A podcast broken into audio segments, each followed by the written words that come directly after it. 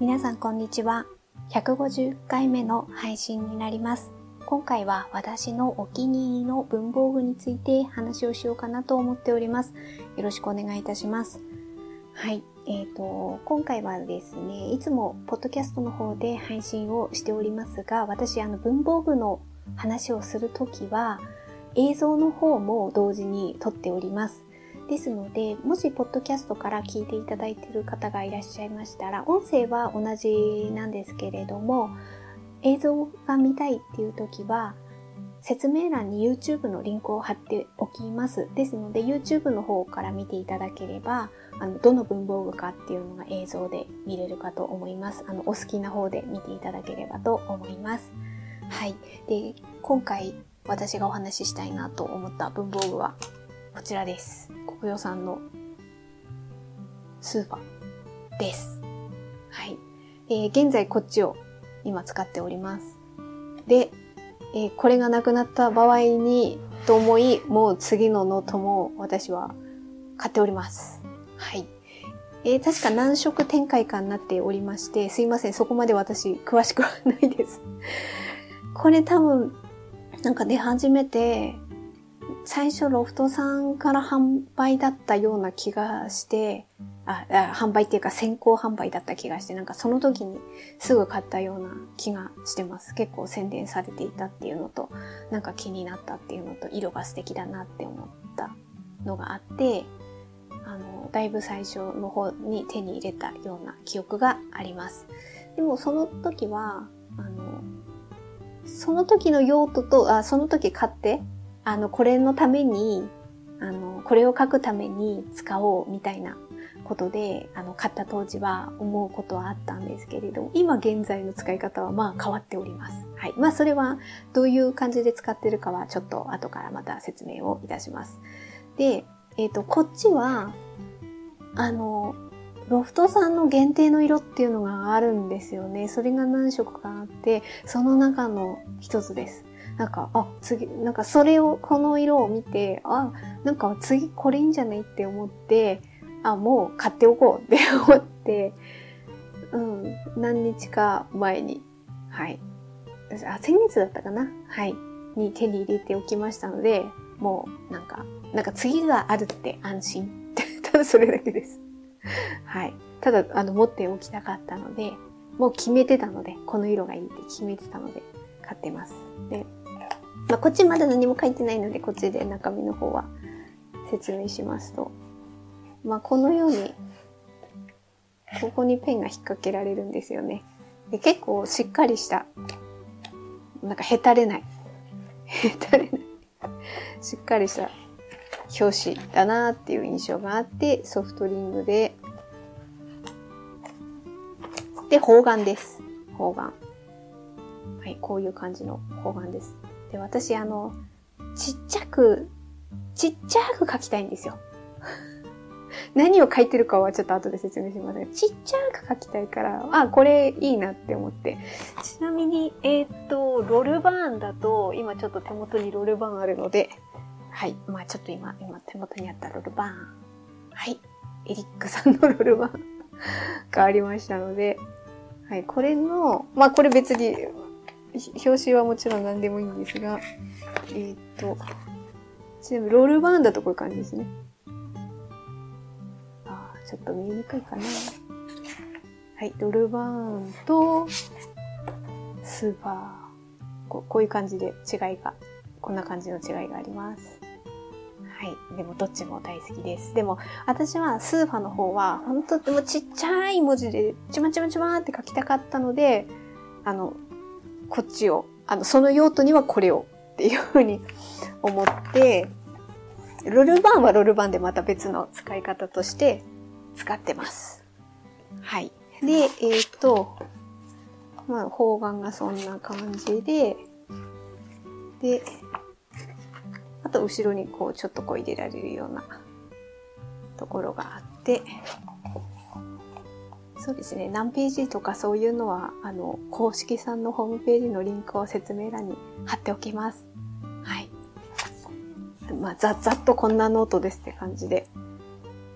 はい、開いてみました。で、今使ってるのが、私やっぱりノートを書く上で、なんかこのノートにはこのペンがいい。まあこれシャープペンですが、あの、書くのはこれがいいっっていうのが結構対になってるんですよね。だから筆箱の中になんかこういつも使うものが入ってるっていう感じじゃないんですよ。もうこれ書くときはこれみたいな感じで、もうセットにここで、しかもやっぱこういうのがありますからね。ここにちゃっとさせる。まあそれが良くて、こういうか、あの、このシャープペン選んでいるんですが、はい。まあ、ちなみにじゃあ、あの、何について書いてるかっていうことが、ちょっと前回の配信とちょっとセットになってるんですよ。前回私、149回目の配信でジャバランダの話をしてるんです。これ。ジャバランダ。で、その時まあ、その一つ前の動画も見ていただければわかるかと思うんですが、これの使い方は、私、ポッドキャストで定期的にカンドラの感想を話す放送してます。配信をしてます。で、それの記録です。あの、どの、あそれの記録っていうか、どのカンドラを見てきたかっていう記録。まあ、それは前回のあの配信で語ってるので、そっちを聞いていただければわかるんですけども、タイトルをわーっとここにこう書いてるんですね。でそれはジャバランダの方なんですけど、こっちは、そのドラマの記録を書いてます。記録っていうか、だからタイトル、えっ、と、あんまり書いてないページだけちょっと、ここですね。今、ちょっとこのドラマは見始めたドラマなので、まだ感想とかを書いてないので、ちょっとこれだけは、ページだけちょっとお見せできますが、えっ、ー、と、今、そうですね。もうこれが対になってるので、えっ、ー、と、今これですね。ちょっと前の作品なんですけど、コンヒョジンが出ている大丈夫愛だっていうドラマを私見始めていて、2014年の作品なんですけど、なので見始めた日にこのタイトルをつけてるんですね。で、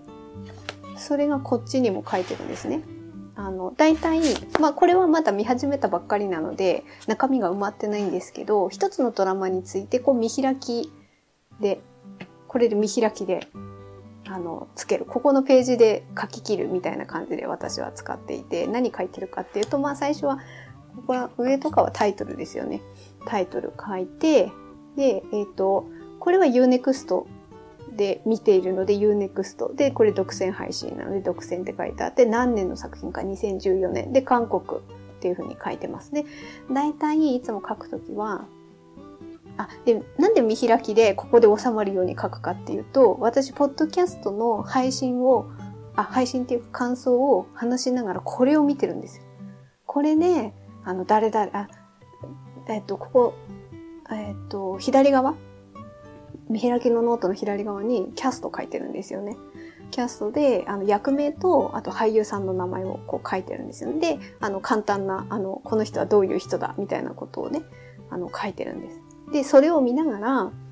あの、感想を語るときに誰々が、こう、これこれこうで、とか、あとこれは誰々が演じていて、とか。で、あの、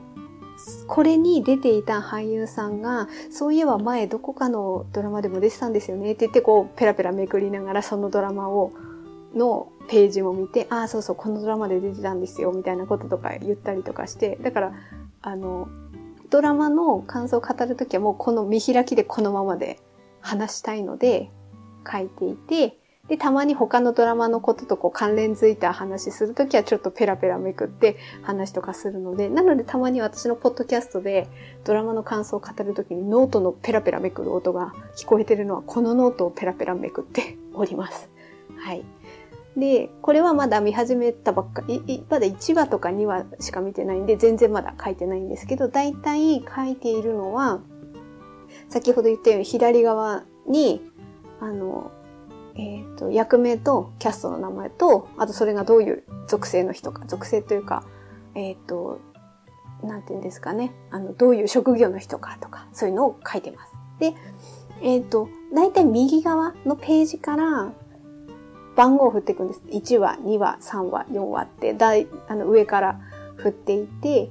ここに何書くかっていうと、簡単ななんかシーンを書いたり、印象に残ったシーンとか、あと、なんか気になったこととか、あと、あ、この第何話で、この人とこの人は実は過去で出会ってたんだ。そのシーンは第何話とか、そういうことをこっちの右側のページに書いていってます。そうすると、後からポッドキャストで、なんかこう、印象に残ったシーンのことを話をするときに、あ、それは何話の何、どこどこのシーンでとかっていうの、これを見ながら話ができるんですよね。なので、こう、見開きにしてるんですね。で、だいたい16話なんですよね。全16話。16話だったらここでこう間に合ったりとかするんですけど、20何話とかあるときは、こっちからこう、わーって書いていって、左下が結構余ったりとかするんですよね。左側のページの下の方が。なので足りないとこはこっちに移ったりとかします。でも、毎回こんなびっちりは書かないですね。結構スカスカではあります。で、あの左側のページの空いてるところに、ポッドキャストでこれを話そうみたいなことをここにメモしたりします。例えば、一番印象に残ったシーンは何話のどこどこの誰々の何したシーンだとか、なんかそれをちょっとこう、あ、このシーンのことポッドキャストで話そうって思った時はこのあたりに書いていて、それを見ながら、なんか話の話す順番を組み立てたりとかしてるメモに使ってたりします。あと、あの、第何回目のポッドキャストの配信かとか、一番最初に私、ポッドキャストで今日は、あの、何回目の配信ですみたいなことを言うので、その時の番号をここに書いたりとかしてます。なので、これを、だからこれと、ポッドキャストの相性がいいというか、ついで、あの、あの、セットで、あの、使ってるような感じです。で、過去のドラマで言ったりすると、あの、時代物のドラマってありますよね。過去のドラマ。あれの時は、なんかその時代背景も書いたりとかします。それ、それも左のページに空いてるとこに書いたりします。前私あの、ノクドゥーデンっていう時代物ののドラマを見た時に、あれは1600年前半の話なんですよね。だから、えっ、ー、と、誰々、誰々王が1600何年から何年に即位してとか、そ、そんな、あの時代の、ちょっと歴史的な、あのメモ、簡単なメモも書いたりします。だから、多分一番時代物のドラマの時が一番、なんかそういう時代背景も書いたりとかするので、このページを、見開きのページを結構びっちり書いたり、あの、しております。はい。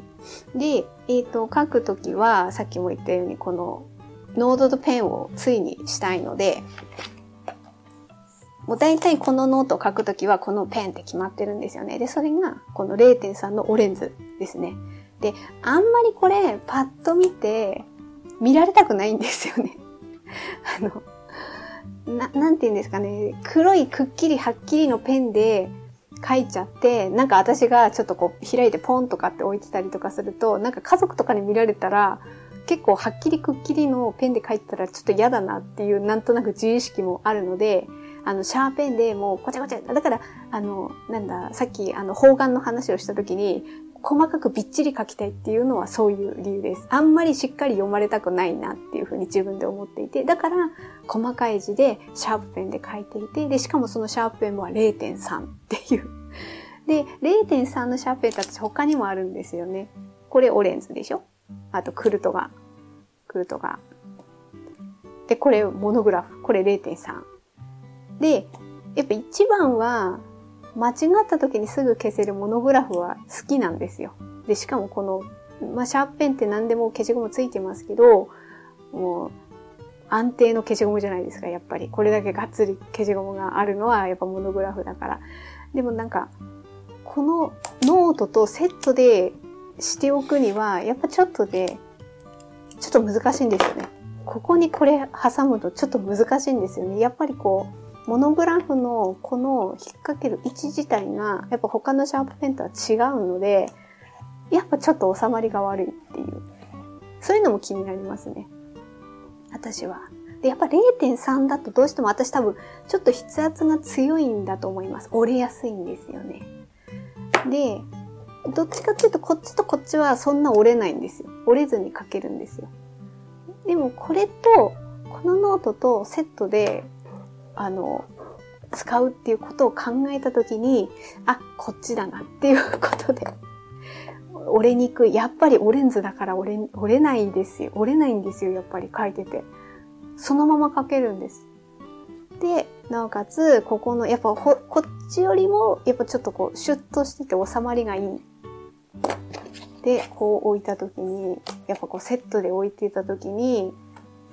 うん、やっぱ馴染むんですよね。あ、もう私がたまたまね、こう持ってたのがこれらだったので、その中で言ったら、オレンズのこれが一番収まりがいいし、こう次にね、移ってこっちになった時もこれでね、こっちになったとしても、もうそれはそれでまたストレスなく、ね、これもこれでいいなぁなんて思いながら。はい。なんかこういう文法、何を使うかもそうですけど、これとこれをセットで使うとなんか自分もご機嫌に過ごせるみたいなのっていうのが私はあったりするので、こういう組み合わせも結構気になったりしております。はい。ということで今回は、えっ、と、私のお気に入りの文房具ということで、このスーファのノート、このスーファのノートについてと、あと、どういう使い方をしているのか、何を書いてるのか、みたいなお話をいたしました。はい。では、本日のポッドキャストは以上となります。最後まで聞いていただいてありがとうございました。程よい一日をお過ごしください。スノーでした。